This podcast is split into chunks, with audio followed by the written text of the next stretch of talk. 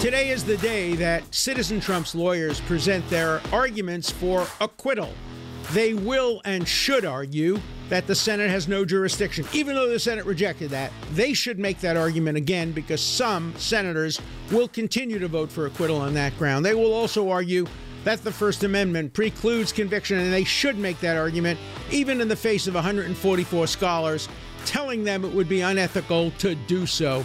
You'll hear why those arguments will prevail and Citizen Trump will be acquitted on The Dershow.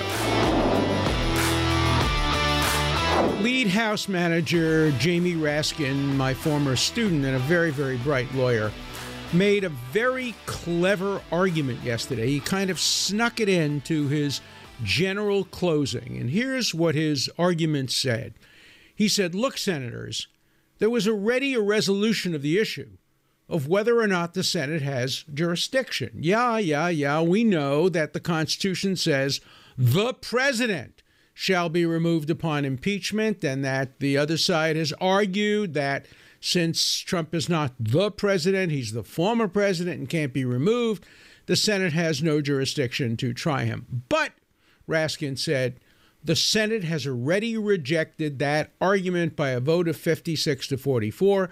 Therefore, it is improper for you senators to consider that issue in deciding whether to vote to convict or acquit. And he made an interesting analogy to a criminal case or even a civil case. When you make a motion to dismiss, it could be granted or denied. But if it's denied on jurisdictional grounds, you then go on and argue the merits. You don't try to re argue that there is no jurisdiction. Uh, that's for a very obvious reason because the jurisdictional issue is a legal issue and you're arguing to a jury. A jury has no right to make kind of jurisdictional, legal, legal issues. But this is the Senate. They are both judge and jury. They are the judges of the law and the judges of the fact. And so Jamie Raskin is just dead wrong. The senators should consider whether or not the Senate has jurisdiction. And Trump's lawyers should argue that very vigorously.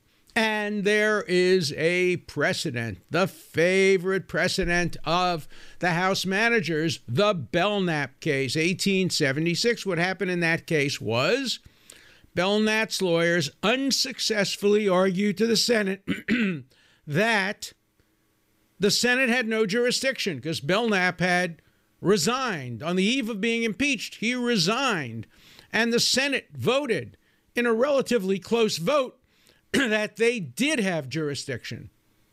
But Belknap's lawyers continued to argue that they didn't have jurisdiction. And in the end, 23 senators who believed that Belknap was guilty of sin. There was no doubt about the evidence. He had committed impeachable offenses. He had put his finger in the cookie jar. He had gotten kickbacks. He had engaged in bribery, a high crime and misdemeanor.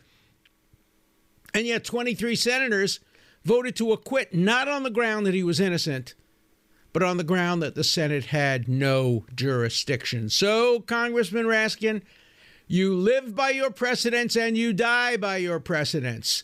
That precedent cuts against your argument. Trump's lawyers are entitled to and should argue the jurisdictional and constitutional issue that the Senate has no authority to put a former president, citizen Trump, on trial, that to do so would constitute a bill of attainder. They don't have to make the bill of attainder argument. That may be a little too technical but they should persist in making the argument that the Senate has no jurisdiction. Look, for former President Trump to win, he just needs one third of the votes plus one, one third of the senator. It doesn't matter how they come to their conclusion. Half of them can say there is jurisdiction, but we don't think his speech violated the First Amendment. Half of them can say we think his speech uh, was not protected by the First Amendment, but there is no jurisdiction. It doesn't matter as long as he gets the requisite number of votes to prevent a two thirds supermajority, he wins. And so, lawyers, lawyers for Trump, don't listen to Jamie Raskin. He's a clever lawyer. It was a smart argument, but not a correct argument. It was an argument that would be correct if we had a divided judge making rulings on the law and jurors making rulings on the fact. But here we have a mishmash. We have the presiding officer, Senator Leahy, very nice man. I know him. He's written me very complimentary letters and said nice things about me. Not recently, but uh, when I was still a favorite of the of the Democrats because I defended Bill uh, Clinton. But now I'm no longer a favorite of the Democrats because I'm making constitutional arguments on behalf of Donald Trump. But he is both the judge, a juror, a witness, and a victim. And if this were a real jury trial, obviously the presiding judge would be disqualified if he had already said he was going to vote for conviction. That's Alice in Wonderland justice. Verdict first, trial thereafter. So this isn't a real trial. And this is a trial where senators have a right to vote on any basis as long as it's under the Constitutional. Senators do not have the right to vote to impeach if they do not believe he committed an impeachable offense. They take an oath, a special oath to do justice. They take an oath to the Constitution. And the Constitution includes criteria for who can be impeached treason, bribery, other high crimes and misdemeanors.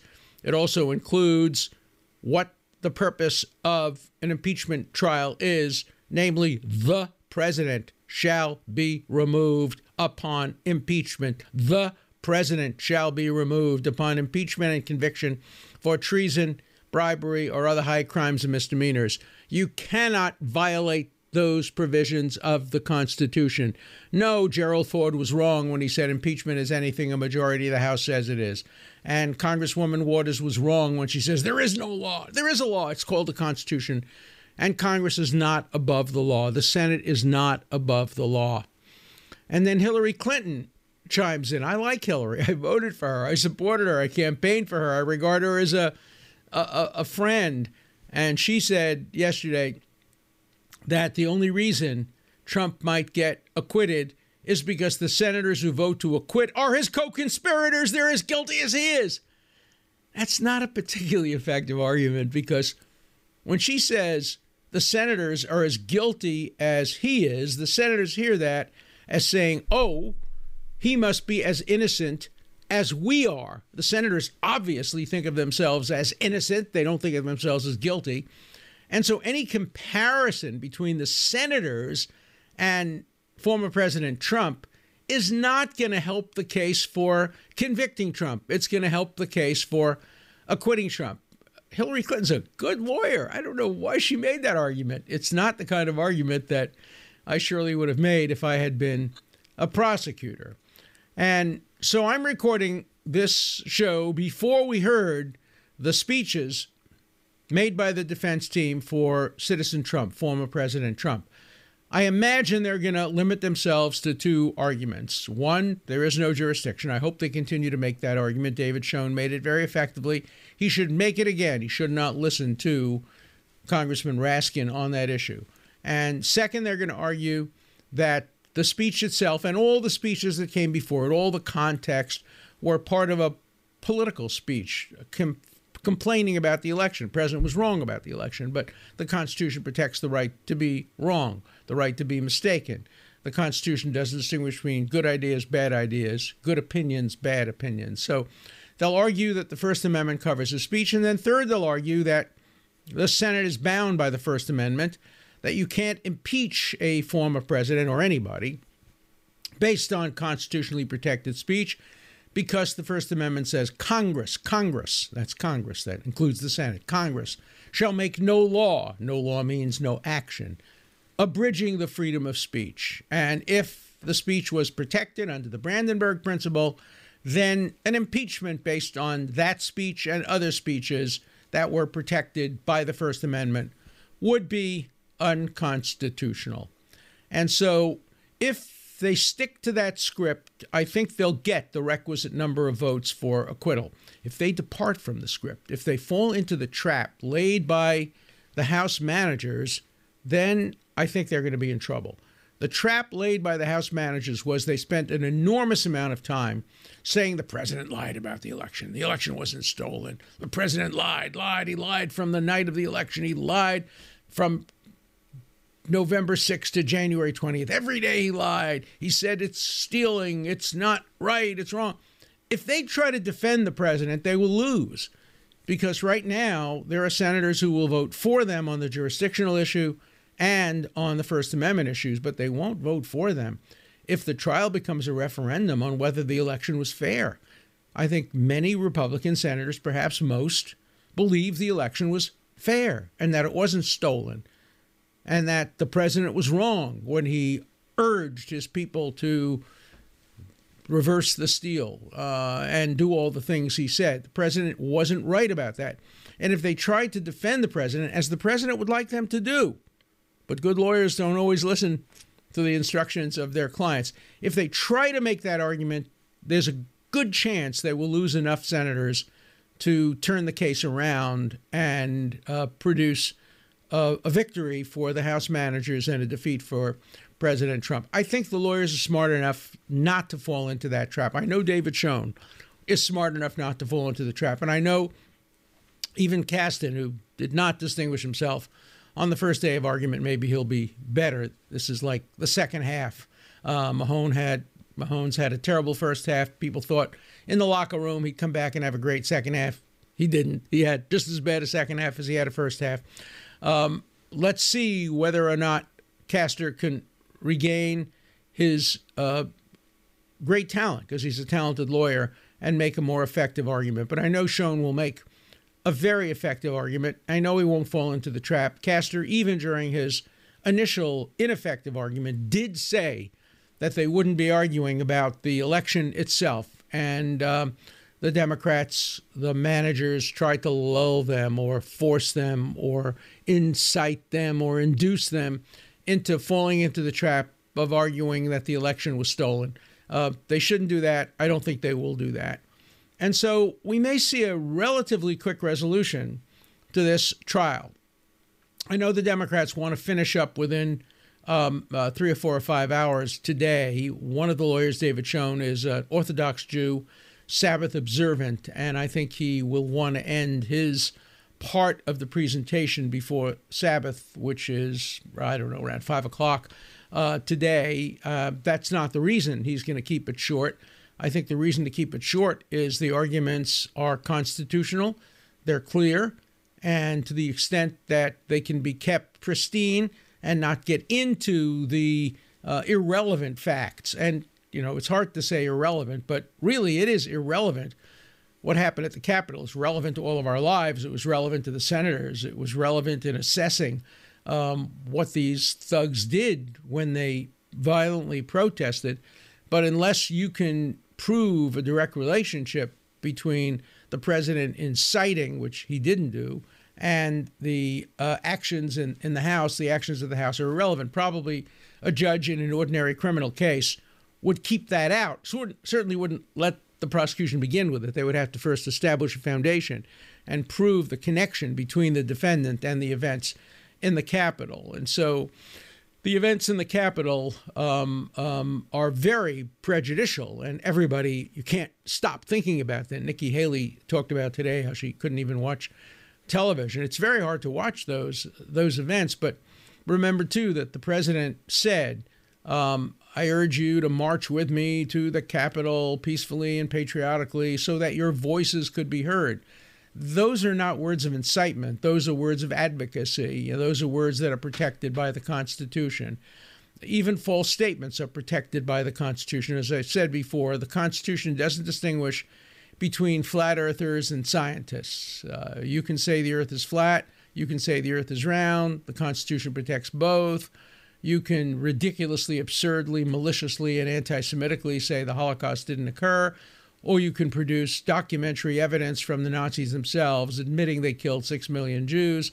Each has equal status under the First Amendment. You can be a Nazi marching through Skokie, uh, confronting Holocaust survivors, or you can be Martin Luther King, the great Martin Luther King, walking through Birmingham. The First Amendment doesn't distinguish between good speech and bad speech, and it's very important for the uh, lawyers to make that point and essentially concede without maybe saying the words, essentially concede that the president's speech was not his finest hour. It was not admirable. It was not something that they support on the merits. That's certainly my view, but that it's constitutionally protected. So by the time you watch this podcast, um, probably the arguments will have been made, maybe even completed. And I think fairly soon thereafter, there will be several votes. One, whether to hear witnesses, and I suspect that vote will say no. Both sides seem to be inclined toward making this trial sooner rather than later come to an end. And then there'll be a vote. And clearly, there'll be a majority, as there has been in numerous impeachment cases, uh, for conviction. In the Andrew Johnson case, there was a majority. Uh, in the first Trump case, at least on one charge, um, there was a, a, majority. And in this case, there will be a majority. But uh, I think in the Clinton case, it was, if I remember correctly, 50 50, not a majority. And a tie would have been broken by a vice president, by Al Gore. But you need a two thirds, so 50 50 was not enough. There'll be a majority here, at least um, 50, probably 56, probably the six Republicans who voted for jurisdiction will also vote for conviction. Cassidy certainly seems leaning in that direction, although he says he has an open mind. Uh, and maybe a couple of others will come along. It could very well be that they were convinced by the uh, quite effective presentation of the videos, as I said before in this show. Oscar, Emmy, uh, you name it. Uh, the people who produce those videos deserve all the praise in the world. And I think the lawyers for the House managers generally did a good job on day one. On day two, they did not do a good job. They were too repetitive. Um, they filibustered. The arguments on the constitutional issue were not effective, not persuasive, uh, not compelling. But the video presentations were very, very effective, and they could sway some Republicans who were in the Senate, who are victims, who are jurors, who are witnesses so it's possible they'll get more votes. It's even possible they'll get enough votes. We don't know. The senators haven't spoken out.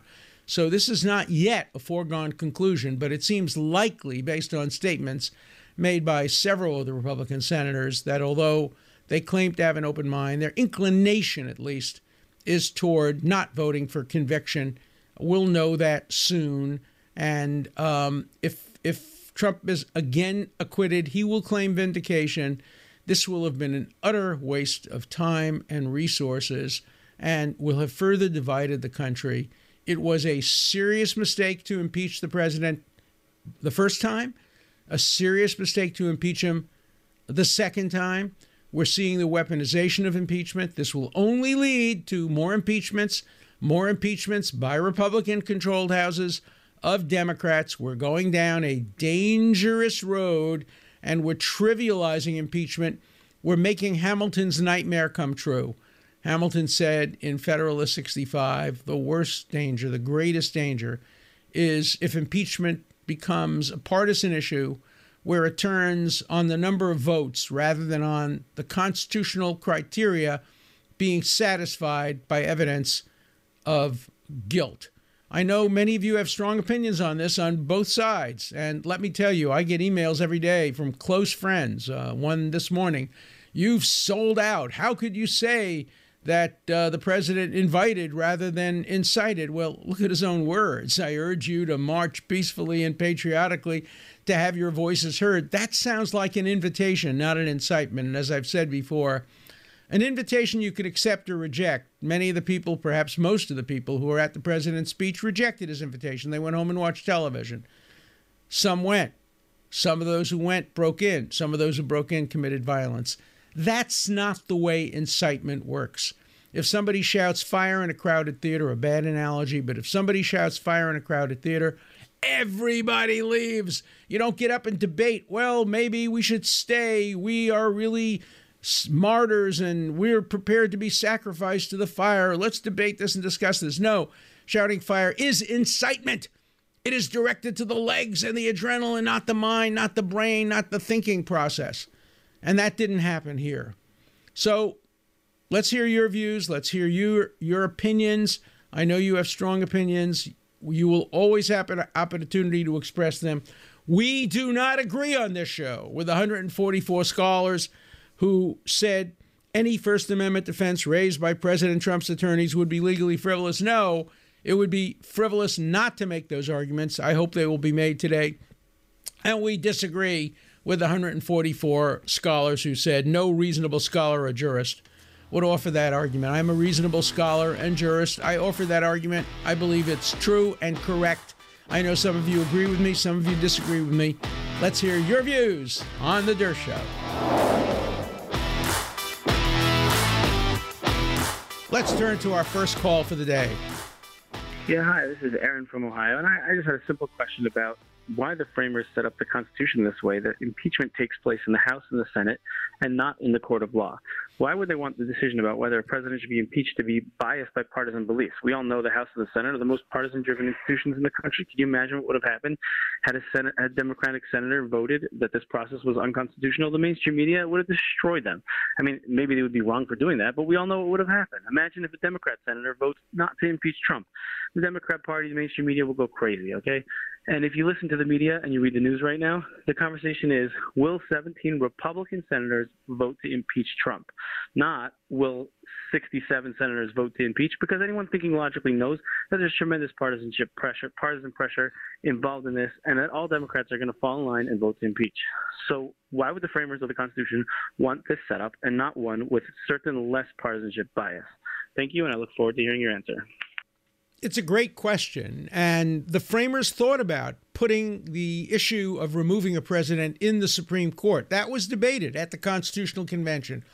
And the argument was offered that it would not be proper to have it done in front of judges because the president, once he's removed, can be tried. And that would mean that there'd be a presumption of guilt in front of the same judges. So they thought the Senate would be the appropriate place. And remember, the Senate was not a partisan institution at the time of the framing. Senators were not elected. They were appointed by the state legislatures, and they were appointed as distinguished, eminent elder statesmen. Was supposed to be less partisanship among senators than among members of the House. Obviously, that hasn't proved to be the case at all. But the framers seriously considered putting the trial of an impeached president in front of the Supreme Court of the United States, and ultimately they rejected it. May, might have been a better idea. And the compromise was to put the Chief Justice in charge of presiding over the trial of an impeached president. Hello, Alan. This is Tom in Santa Monica. Uh, your show is terrific. I have a question about the opinion of the legal scholars these legal scholars are going to become judges one day, and their students are going to become judges. How do we deal with them as judges? It sounds like we are a nation of men, not laws, uh, if these people are in charge. I'd appreciate your comment.